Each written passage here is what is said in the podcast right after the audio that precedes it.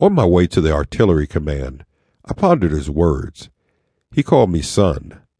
But had I really been his son? Would he have sent me to the artillery command? The brigade was getting ready to leave for the desert, and I had just been detached there. I knew exactly what the command meant.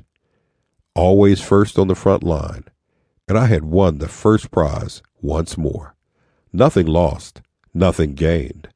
Still, I didn't care much, one way or the other. I felt like a mountain, getting used to the snow. I found Sergeant Petrus, whom I knew, well as he was in my group that fled Greece, an interesting type, full of humor, and he made arrangements for me to sleep in his tent with him. The next day, I went to the colonel's office. He gave me the circulars, and I went to work.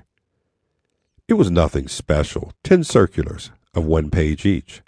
I finished at noon, and the colonel once more flipped by the speed and the quality of my translation. You are well learned. I did not answer, just smiled. It was quite unnecessary to tell the man I had been expelled from almost every school. Let it be. Let him think I was a good kid and pupil. The following day he asked me again. He kept me for one hour, this time to talk about the war. He wanted to know everything about Tobruk, the defenses, the English war tactics in the desert, etc. For what could the poor man know about the desert?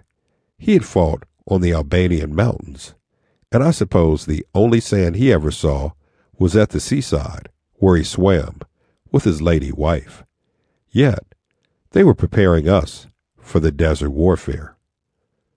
If all the officers knew as much about it as my colonel did, we would all be doomed. God help us. I will remove you from the artillery, he said. Thank God, I thought. He continued, and will appoint you to train minesweepers. Now, what could I say? I just thank God for nothing. When you get involved with mines, you don't need to die in battle.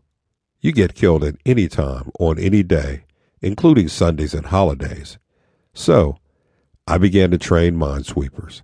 I pinned in a quarter of an acre of Palestine sand and turned it into a minefield with real mines, but without detonators, until at least they learned all about them.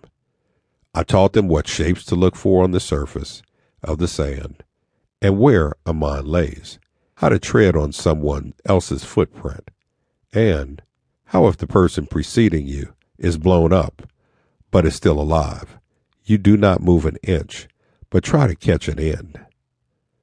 Pull slowly, you and him, out of the minefield, treading on the same footprints. It all sounds simple, but when there are mines under you, it's a completely different story. The colonel promoted me to the rank of corporal so that I could command respect. And life in the minefield continued. As the training period for the first group was coming to an end, a soldier from Samos Island, who thought he knew it all, made a false move, trod on a mine, and lost one leg. Stay lame to learn your lesson. At least the war is over for you, minus one leg, said a fellow islander to him. Two or three months went by while I trained the entire brigade, but no one could tell for sure that this unit was ready to fight in a tough desert war.